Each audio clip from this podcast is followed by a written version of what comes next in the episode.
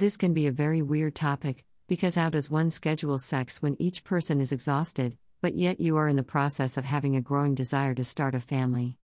When each of you works long hours, there is little chance that your sex life is the same as it was at the beginning, when everything was still fresh and new, and somehow the society was more forgiving if you were late.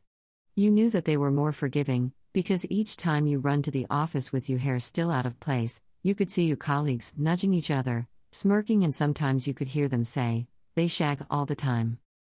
But when the world decides that it has been enough and frankly your life doesn't allow you to have unscheduled and spontaneous sex, you discover that planning is everything, especially around the time of ovulation, so you get it just right and can get on with things. Here are six ways to make sex during ovulation happen in a non weird way. 1. Talk about it. Discuss that the prerogative for the month is to try and make a baby, so each of you understands that there is a specific slot when you really have to give it all.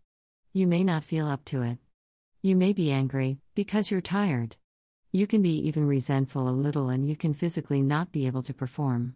During these days, we have given ourselves a permission to initiate sex while the other one is even asleep, if they are responsive. I know. Sounds creepy and a bit rapey, but it really isn't. You talk about it before, and if there is a consensus that you really want to go for it this month, then if it stands, I sits. 2. You may want to drop the foreplay if you know that you don't have any strength for it.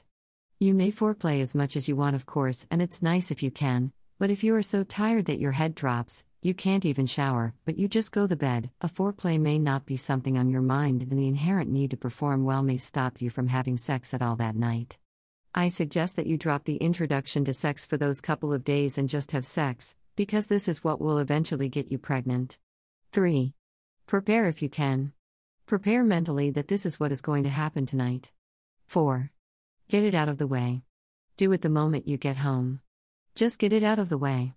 5. Try and push any possibly arising arguments aside and return to them a few days later, should the need arise. 6.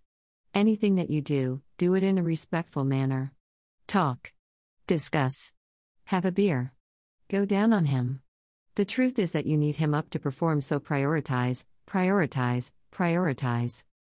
Anything you do, don't forget that if it doesn't work out this month, you still have time to go over it next month and there is no need to worry.